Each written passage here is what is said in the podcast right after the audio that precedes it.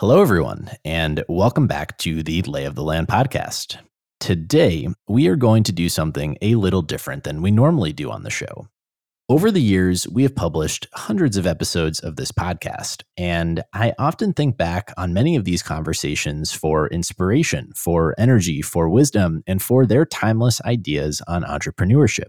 And so from time to time, we're going to revisit some of these conversations. For our longtime listeners, these are a chance to rediscover stories that are just as relevant, as interesting, and as entertaining as they were when they first aired. And for Lay of the Land's many and growing number of newer listeners, these are a chance to enjoy these stories for the first time.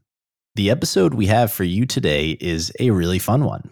Originally published as episode twenty-three back in May of two thousand twenty-one, this is a conversation I had with Justin McLoughlin about founding and building airCFO, which today is a supporter and sponsor of the Lay of the Land podcast. Since airing, airCFO has grown and continued on the journey Justin outlines in this episode to take care of growing companies' back offices from finance, accounting, tax, and H R support so that they can focus on growing from startups to scale-ups.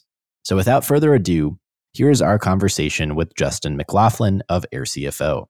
I hope you enjoy this blast from the podcasting past. Let's dive in after a brief message from our sponsor. Lay of the Land is brought to you by Impact Architects and by Ninety. As we share the stories of entrepreneurs building incredible organizations in Cleveland and throughout Northeast Ohio, Impact Architects has helped hundreds of those leaders, many of whom we have heard from as guests on this very podcast, realize their own visions and build these great organizations. I believe in Impact Architects and the people behind it so much that I have actually joined them personally in their mission to help leaders gain focus, align together, and thrive by doing what they love.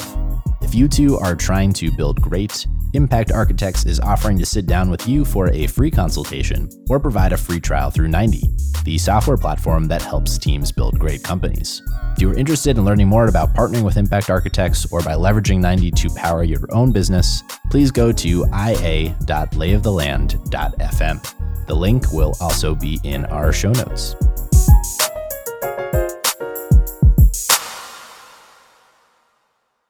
The experience of the clients is only as good as the people delivering the work, delivering the service. So right. It's not like I came up with this idea, but you know, it's like take care of your people first, and they'll take care of your clients. Like that's right. It's tr- it's true. I mean, you know, I don't jump into a client's payroll system or QuickBooks and answer their questions anymore. I mean, it's it's out of my hands. It's in the hands of our employees. So you know, our goal is, is, you know, and we have, we have plenty of work to do. Our goal is to really just kind of lean into this concept of just continuing to take care of our employees and just create a workplace that that's where they want to be. That's where they, that's why they're, you know, that they're, they're passionate to come to work every day. Let's discover the Cleveland entrepreneurial ecosystem. We are telling the stories of its entrepreneurs and those supporting them. Welcome to the Lay of the Land podcast, where we are exploring what people are building in Cleveland. I'm your host, Jeffrey Stern, and today we are exploring a company helping other people build their own companies. Justin McLoughlin is a Midwesterner who fell in love with the tech startup scene and turned entrepreneur when he realized that when other people start their own startups, that payroll, back office management, account reconciliation, taxes, and general accounting is not typically what they had in mind. So Justin started airCFO to deliver those same entrepreneurs and other growing companies peace of mind by taking ownership of these accounting responsibilities, maintaining their books so they can focus on maintaining their business. We cover a lot of ground in this conversation, from building a bootstrapped company to scaling a professional services organization, the future of work, the importance of taking care of your own employees, and of course, finance and accounting. I really enjoyed this conversation, and I hope you all will as well.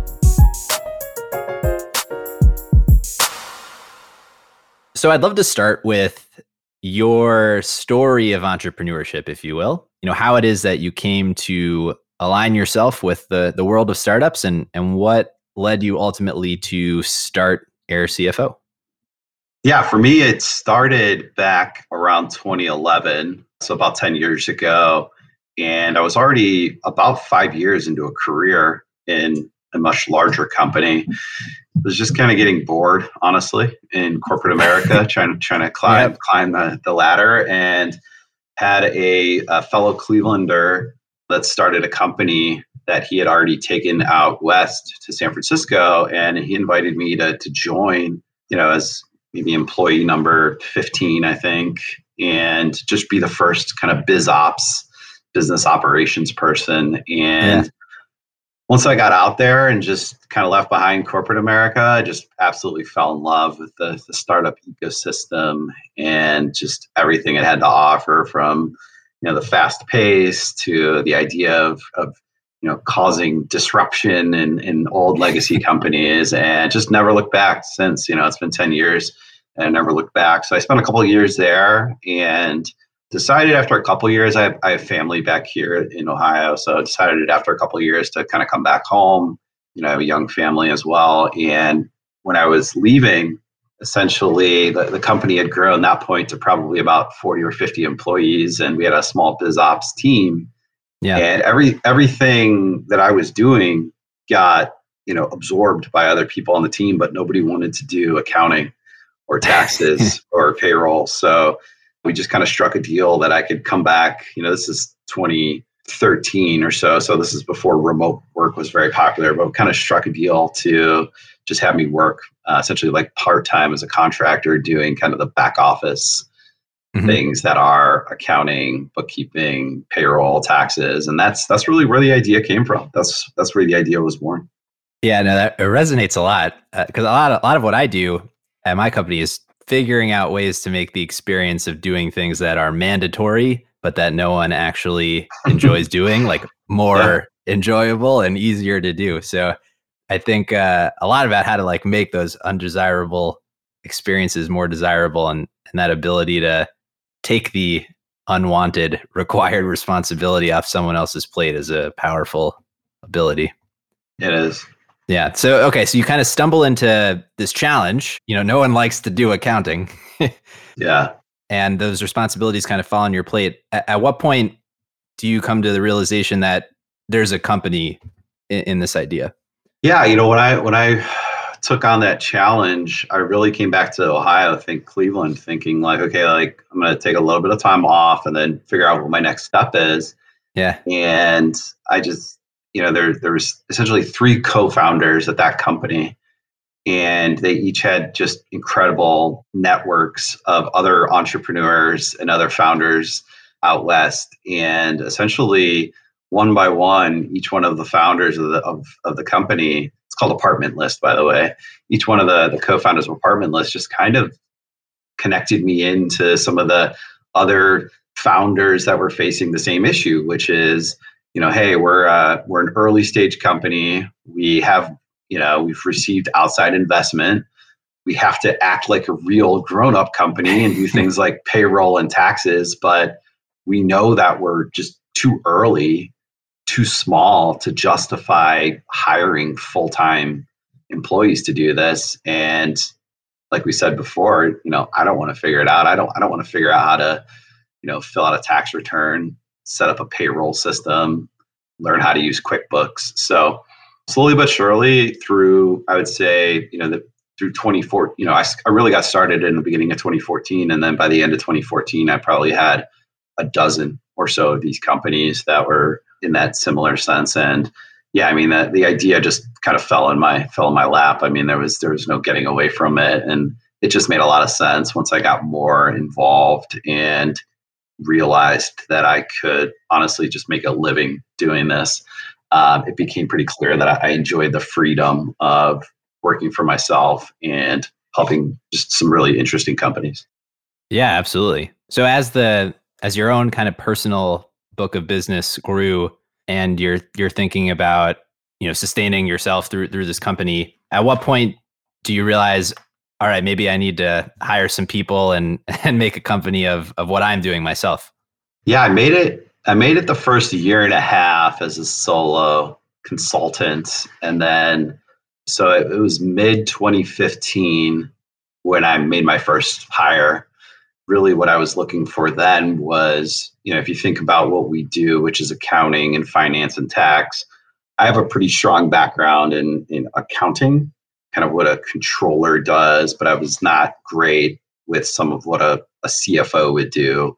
C F O is kind of more of a, a strategic, forward-looking person that might have, you know, studied finance in college as opposed to what right, I studied, right. accounting. So I made my first hire in twenty fifteen, which was that other half being the, the finance side of what we did. So yeah, that was that was the first hire. And then ever since then, we've been hiring different consultants from accounting, finance, tax world that, um, you know, we're, we're piecing together a team that kind of focuses on those those three main areas. So so how, how would you describe airCFO today as a company? What what are the services that you're offering and what does the, the company look like? Yeah, I mean, in the in the simplest terms, we are a consulting company to early stage startups that are looking for a partner as it pertains to what some people might call like some of the back office operations of a startup. So again, it's bookkeeping and accounting, taxes. We're also getting into what we call people advisory, which has to do with things like H R, payroll, benefits. And then we also layer in kind of that more strategic fractional C F O service. So, you know, that's what it is in its simplest terms. You know, our vision as a company is to become just the best in class advisor to early stage startups and startup founders and become a premier workplace for startup minded financial professionals. Yeah.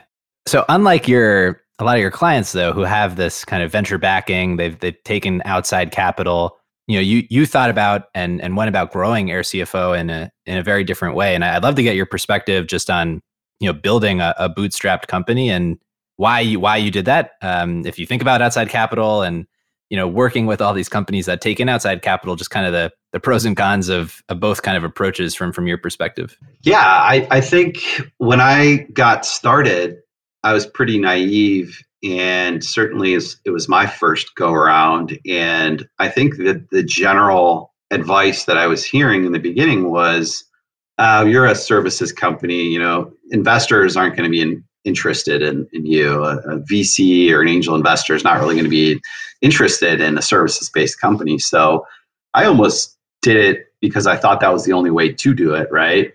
Right. Just be bootstrapped and and and, and whatnot. And, you know, I think looking back, it was definitely the right decision for me. Relatively speaking, I'm pretty conservative. And in my opinion, there's something just sensible about starting a, a business that's going to be profitable, or at least revenue generating revenue from, you know, essentially day one, which is what we were. So it it kind of lined up with my nature of, of being simple and sustainable and just sensible from that approach. But right, you know, right. You're absolutely right. I mean, there's there's pros and cons. I mean, pros are sustainability. That helps to recruit other people that want to join a startup but don't want to be worried that it's going to run out of money in six months or twelve months. So, you know, that's a huge pro. But yeah, certainly on the, on the other side of the, the coin, you know, the rocket ship growth, the hockey stick growth is a little harder to accomplish when we have such limited resources like we do. You know, there's certain things I want to do like today that I know realistically because of limited resources we're not going to be able to get to until twenty twenty-two, for example, uh, you know, for next year. So there, there's there's pros and cons, but for me, it, it definitely lines up with kind of uh, my, my nature. That makes a lot of sense. I, I had a a friend who worked for a company called Atrium, yeah, which was in my mind kind of building the airCFO equivalent, but for l- lawyers and, and legal advice for startups.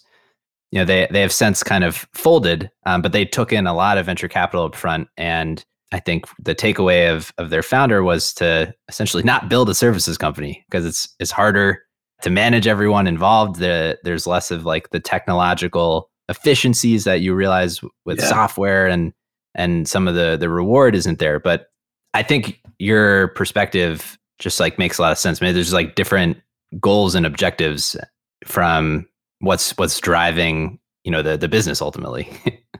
Yeah, absolutely. I mean, looking back, you know, five years or so, there was several players even in our space that took on outside funding, took on venture capital. And, you know, when you, when you, when you do that, when you, when you sign up to take on venture capital, you're essentially signing up to, you have to go after that, that, that growth. You have to sign yeah. up for eventually exiting your company. And, you know, it can't be at the valuation multiple of a, of a, of a professional services company. It's got to be at the valuation multiple of a SaaS company. So you're kind of forcing, you know, you're, you're forcing your hand a little bit when you sign up for that. And I mean, listen, I mean, there's, there's, there's companies, you know, for every Atrium out there, there's another company in our space called Pilot, which just raised a hundred million dollars this year at a over a billion dollar valuation. And they got started after we got started. So it, it can be done. It certainly can be done, but there's different ways to go about it for sure. Yeah. How do you think about competition and, and differentiation in the market? I think about it every day.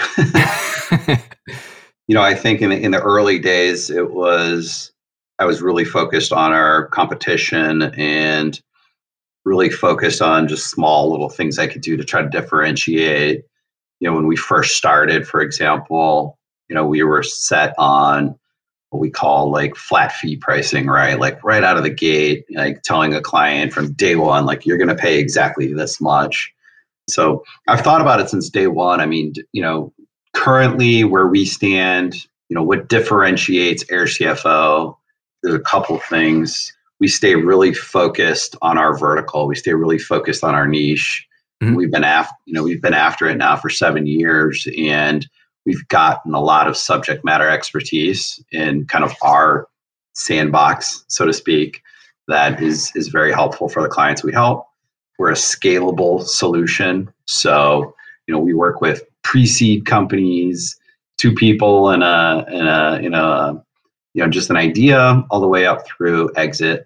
And um, the other, the other thing that differentiates us is we're a, we take a small team approach. So we don't just have one person that's trying to be everything from your C F O to your accountant to your bookkeeper. We kind of, um, you know, present a, a small team to clients. So, you know, that that's what, how I think about it from a kind of a product standpoint or a services standpoint. The other things that I think a lot about are how are we creating a differentiated workplace? There's just mm-hmm. so much comp- competition in our space for talent. I mean, we're we're we're literally competing against the behemoths that are like the, the giant consulting companies and the, you know, the big four public accounting companies. But you know, there wasn't a lot of barriers to entry when I got started in this space, and yeah. there's not there's not a lot of barrier barriers to entry today. So there's so many more kind of of these like fractional accounting and fractional C F O firms popping up all the time. So it's something that we put a, a ton of effort and are very deliberate about when we try to build our, our culture, build kind of the employee experience at airCFO, just to make sure that we can A, retain, I'm sorry, A, attract talent and B, retain it. Right, right. That makes a lot of sense. What are, are some of those things that, that you've done?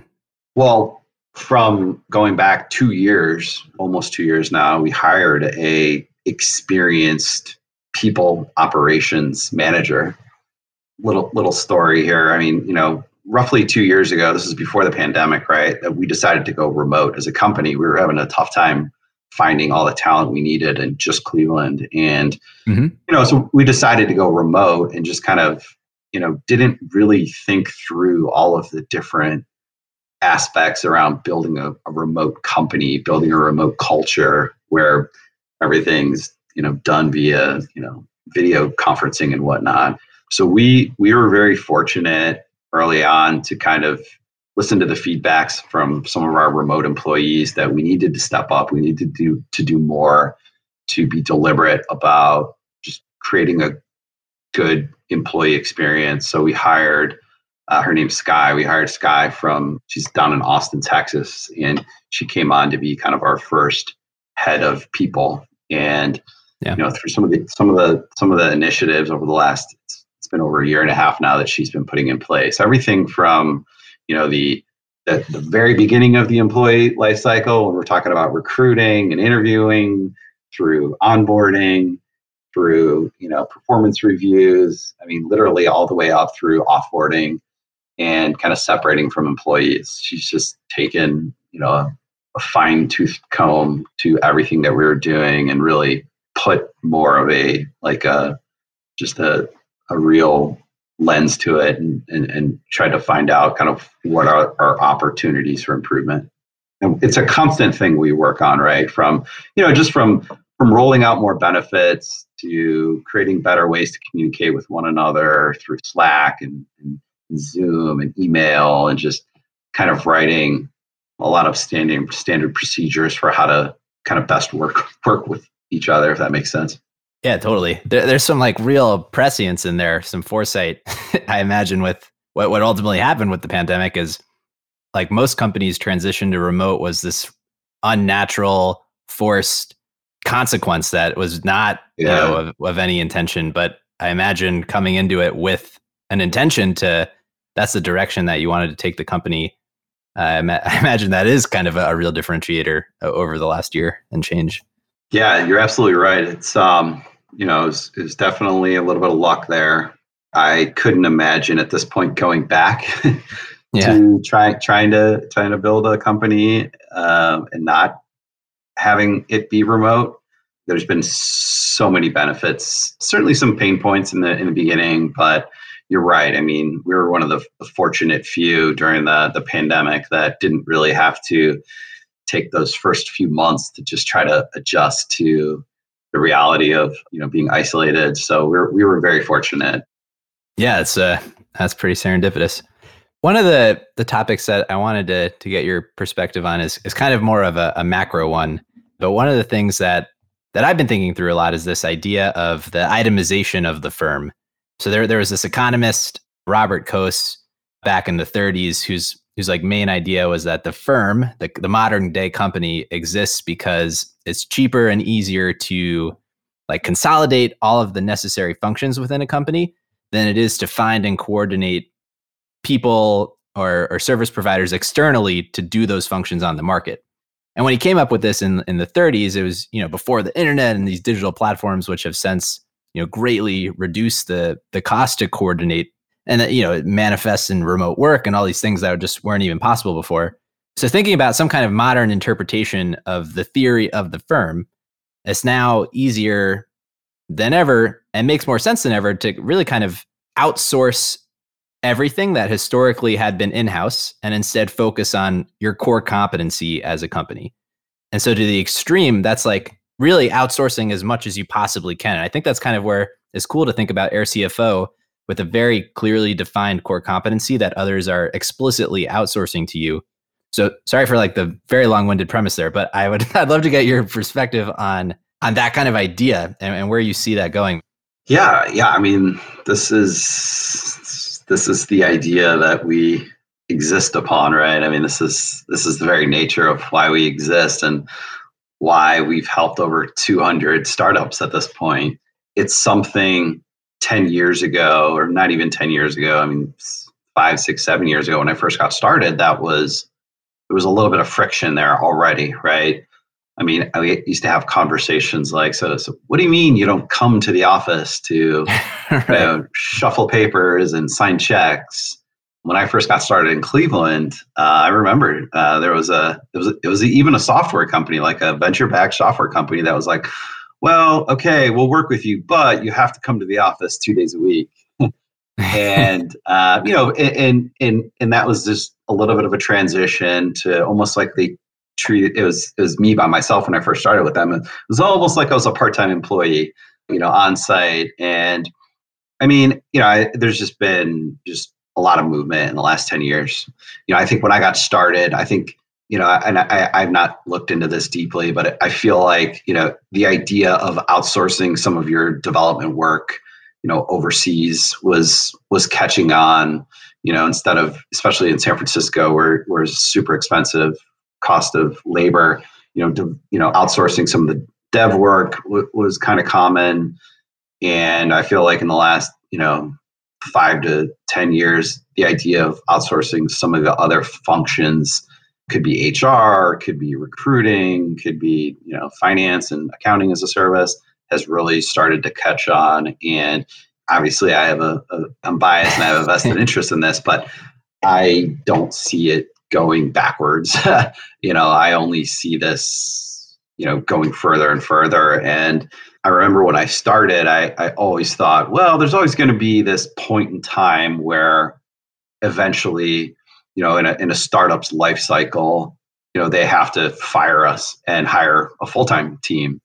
Right. And I mean, you know, it's, it's, it's true to some extent, but at the same time, you know, we're holding on longer and longer and longer with these companies as they get bigger and bigger and bigger. They're just a lot more comfortable with this idea of kind of fractional, expandable work as they need it on kind of on their needs, um, on their, on their schedule. What's coming to mind is I'm thinking about it from this perspective of software as a service specifically, where you have like all these A P Is that you can just like toggle on and toggle down as like yeah. your scale and requirements change over time. And it's, it's this very seamless experience. With that, I guess there's kind of two questions I have. One is, you know, you've talked about differentiation and competition from the perspective of maybe other service providers, but do you feel that there's a competition that you might face from technology itself in this space? And then how you kind of grow with the companies that you're working with? You know, for the first question, just as far as competition amongst, you know, s- software providers, yeah, I think it would be naive of us to sit here as accountants and finance professionals thinking that software isn't going to just continue to kind of eat into the to the to the billable hours that we might provide today.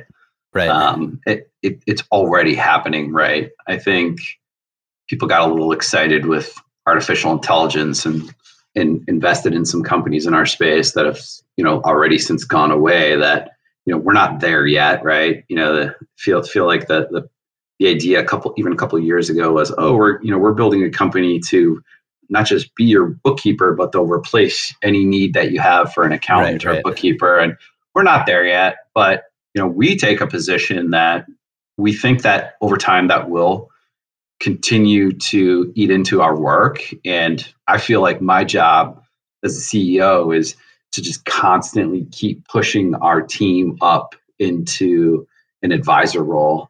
And, you know, just mm. cu- cutting out that rote mechanical kind of data entry, you know, plugging and chugging, you know, bean counter is some of the like phrases you hear about accountants and whatnot. You know, I feel like my job is just continue to push us up into more of an advisory role.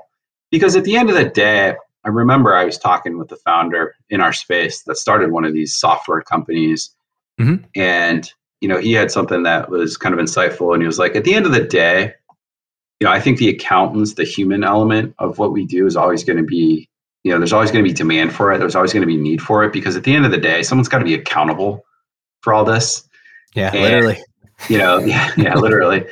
And, you know, first-time founders, early-stage C E Os, they want the peace of mind knowing that there's somebody else, part of their team, that is accountable and responsible at the end of the day, that the, you know, the software isn't just going haywire and, and pumping out revenue numbers that are not accurate rec- reflections of what's going on in the company. So I do think that we still have a long ways to go from software, and we, you know, we're, we invite it, because I think there's just a, there's always going to be a space for us in more of an advisory type role, if not as much as like the commoditized bookkeeping and data processing that it exists today. Right, right. That that component of it is is kind of the race to the bottom. Yeah, I totally agree. What was the second question you had? I can't. Yeah, sorry. yeah, no problem. The the the second question was about how you grow with your clients. You know, you, you mentioned in some ways the goal might ultimately be, you know, to have your customers be successful enough that they maybe outgrow the need for airCFO. So how you think about that transition? It used to be part of my, my sales pitch, which was like, hey, if you do your job and we do our job, you're going to have to fire us one day, because right, right. because you're going to get so big that it's just only going to make sense to to bring this in-house. What's happened over the last, you know, seven years and two hundred plus clients is it's almost like a like a bell-shaped, you know, curve, where in the beginning, there's just not a lot to do, right? For a pre-revenue, one or two person startup, just some basic compliance and basic reporting, keep, you know, keep us out of trouble when it comes to the I R S yeah. and our investors.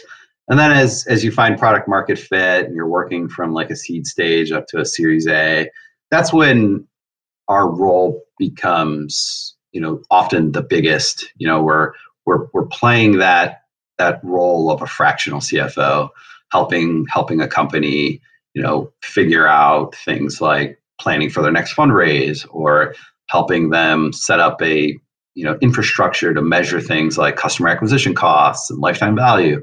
And there's there's a lot. And then, you know, I would say our peak in relationship is probably right around the Series A. You know, at that point, we're covering everything from, when I think of like a finance department, you know, at the top, you might have, you know, your C F O.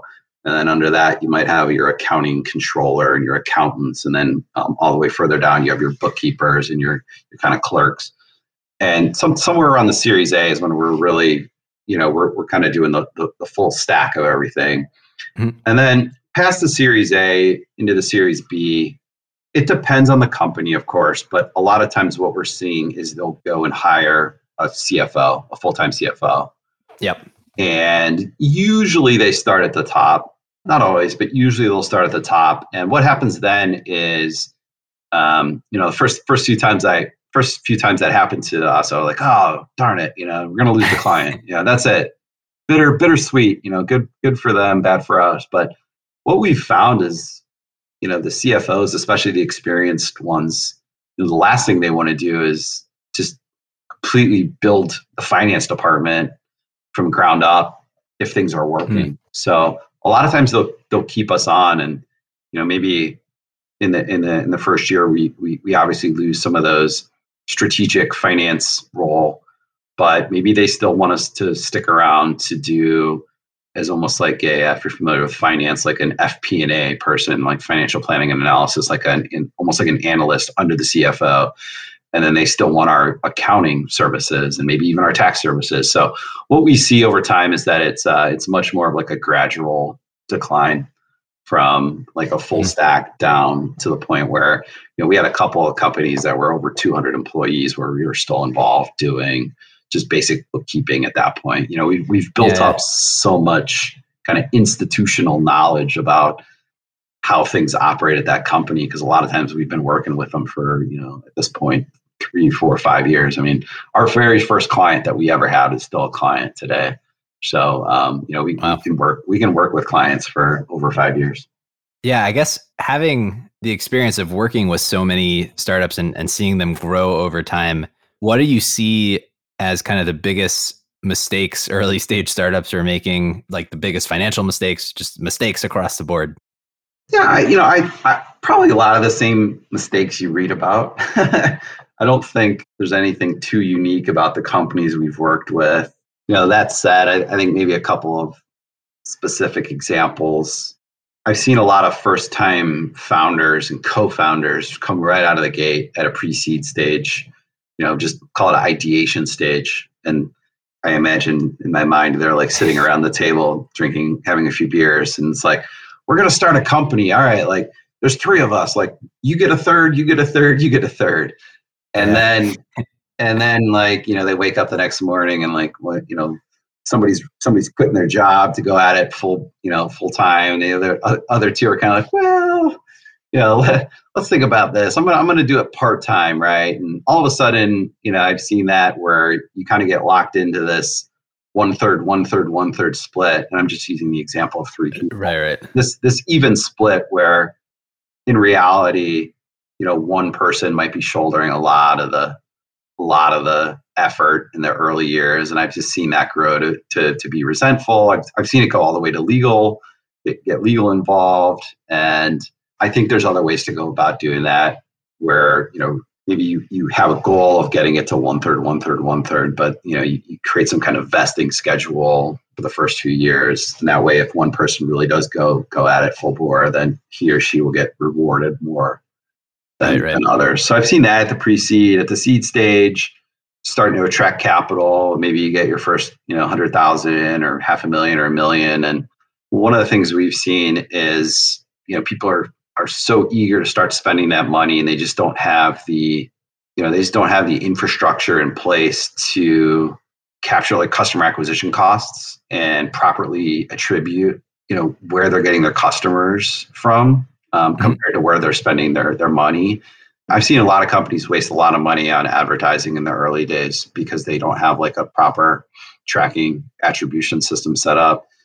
And then last, I mean, the Series A size company, you know, we're talking about a twenty, twenty-five, thirty person company. A lot of times just hiring, and this is specific to my space, but just hiring one person, one full-time employee as your finance department and expecting that person to cover everything from, certainly I have a, a, a bias here, but having that one person cover everything from bookkeeping to payroll to invoicing and collections to being your fractional C F O. So I've seen a lot of people get burnt out doing that.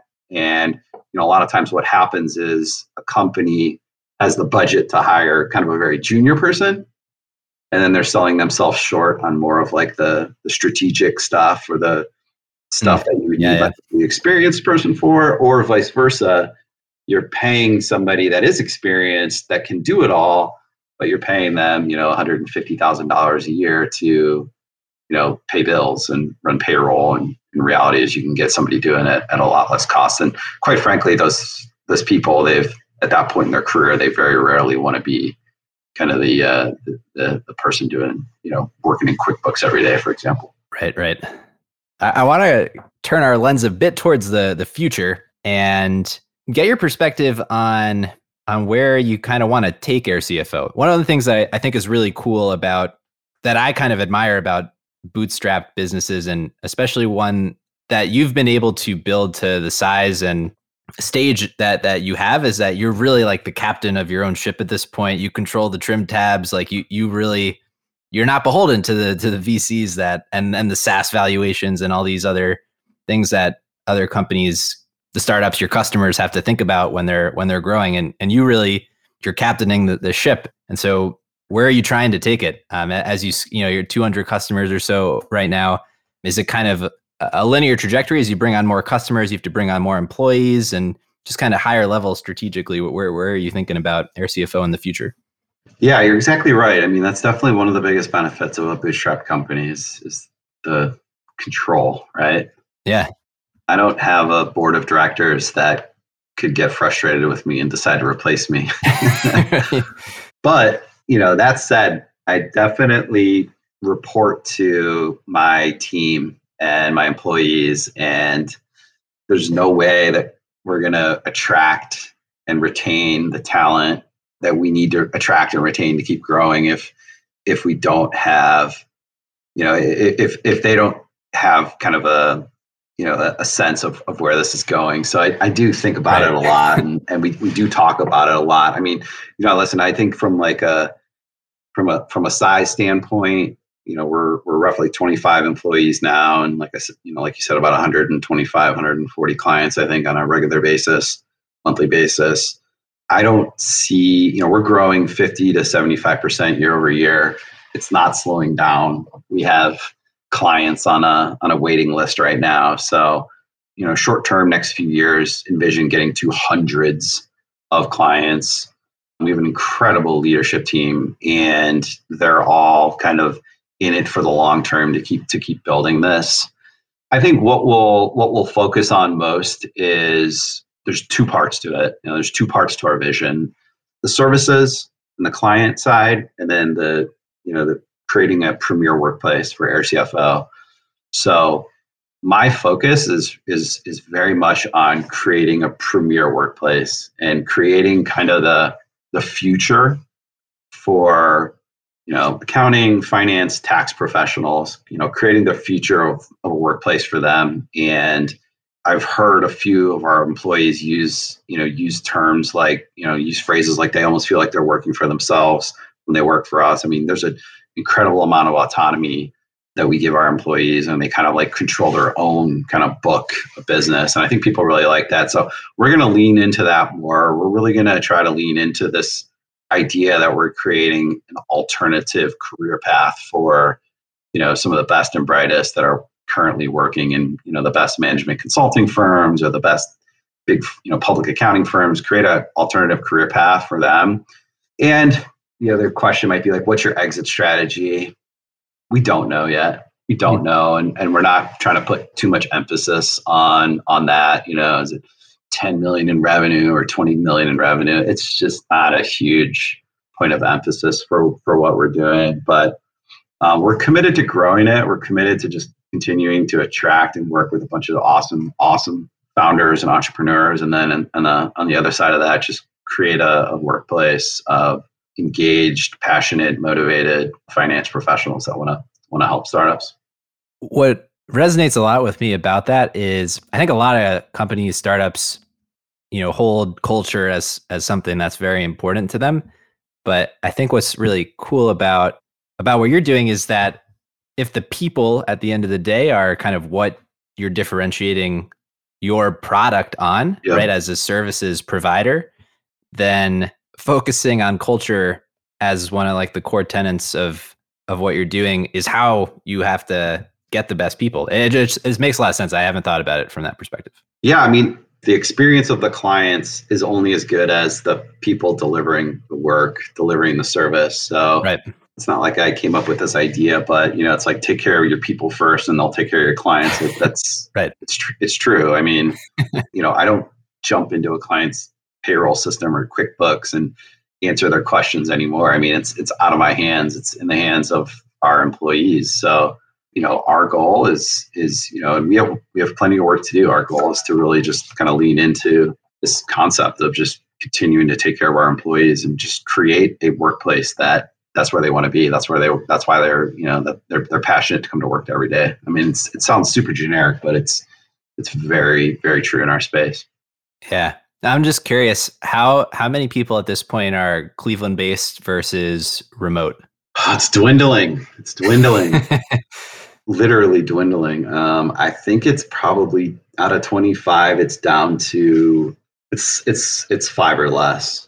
Mm. Yeah, we uh, we used to have about ten in Cleveland. And when I say dwindling, I don't mean necessarily they're leaving the company. Uh, somebody just left for Austin, Texas, three months ago. Our V F A fellow is is looking to relocate to Denver. So they're with the company still, but people are kind of exploring outside of Northeast Ohio. As a Midwesterner, I mean, does it factor at all into your thinking, like having a company here in, in Cleveland? And obviously, you know, we've spoken about the plethora of benefits that come from remote culture and, and all that. But yeah. I'm just curious your perspective on, you know, building a company here in Cleveland and but having it really be a remote company and how, how you reconcile those things or, or think about that. We'll always have our roots here. We always kind of look for those, you know, Midwestern sensibilities for the, for, the for the employees that we hire, even if they're spread out from Texas to Canada at this point and over to New York. But I think at this point, it's safe to say that we're a, a fully remote company. I will say that in the beginning, we did try to run kind of this hybrid. You know, we had the we had the the we had an office in downtown. Like we had the the downtown team, and then we had the remote team. And at least for us, that that wasn't working. Kind of that dichotomy, or or that um, like two different like building two different cultures yeah, was yeah. just not not healthy for for us. We were way too small, and I know some bigger companies can pull that off, but we just didn't have the resources to try to do that. So yeah, we we operate fully remote. We do have a kind of a lease at an incredible co-working space called Limelight in Ohio City, where, you know, we essentially set the expectation with the, the people that are still in Cleveland, which is like, hey, you know, if you if you want to get out of your house, you don't have to work from your home. You can go to the co-working space. And there's like a small, small group. I think on average, we probably have yeah. one or two one or two people out there. Yeah, I would say at this point we're we're fully remote, but we'll always have our ties to Cleveland. I'm I'm a Clevelander. I'm not going anywhere. Yeah, well, well, tying it tying it back to Cleveland, one of the things that we kind of ask everyone uh, on the show at this point, but painting a, a collective collage of not necessarily people's favorite things in Cleveland, but hidden gems, things that other people may not necessarily know about. With that, what are some of those for you? Yeah, I uh, I appreciate the question, and I, I hope no one else has said this yet. And I, I think you might you might you might find it funny. It is uh, it's Venture for America, the the V F A community. Oh wow! And yeah, you know, when I, I got started in twenty fourteen, I met my first fellow. I think it was twenty fifteen. He was working at one of our startups, one of our startup clients, and just had no idea what, what it was about or anything like that. Yeah. But when we made our first, so you know, after we got to about four or five employees, we were essentially just all consultants, and we made our first hire in customer success. And that was our, our first interaction with V F A. I think that was probably back in twenty seventeen. Yeah. And since then we've hired, um, you know, that her name was Casey. She was fantastic. She's out in Portland, Oregon now. Um, and then we hired Dan to to help lead up growth and biz dev. But, you know, the the community, aside from just hiring a couple fellows, we've been involved with V F A, the accelerator, which is here in Cleveland. If anyone wants to, you know, look at the accelerator and some of the companies that have come out of that, they've they've put out some incredible companies through the accelerator.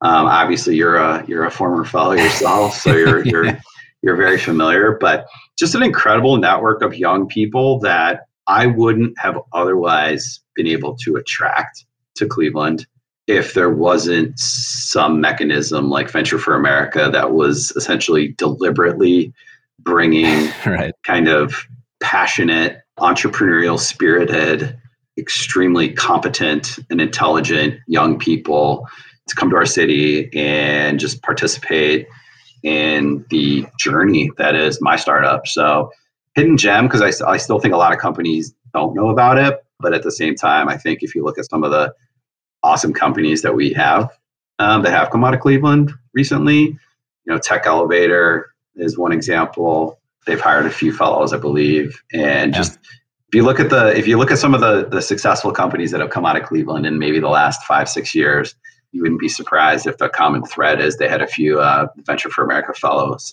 join their, their team. So we're super excited. We're hoping to hopefully add another uh, fellow here potentially this year.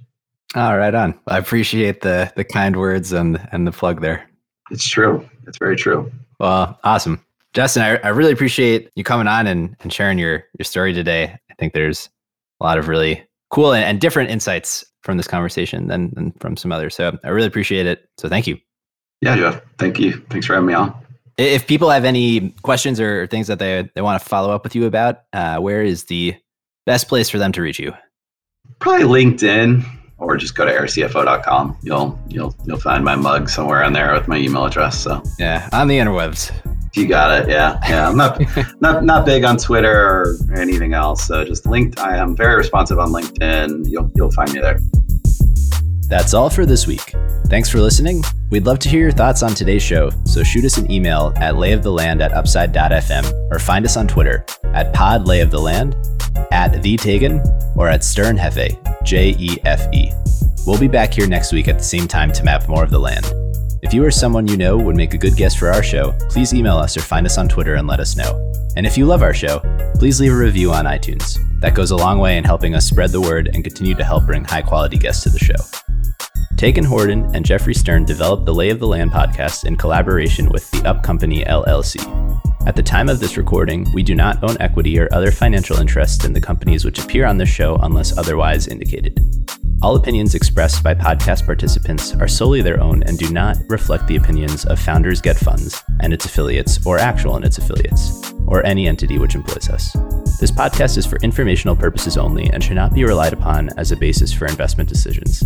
We have not considered your specific financial situation, nor provided any investment advice on this show. Thanks for listening, and we'll talk to you next week.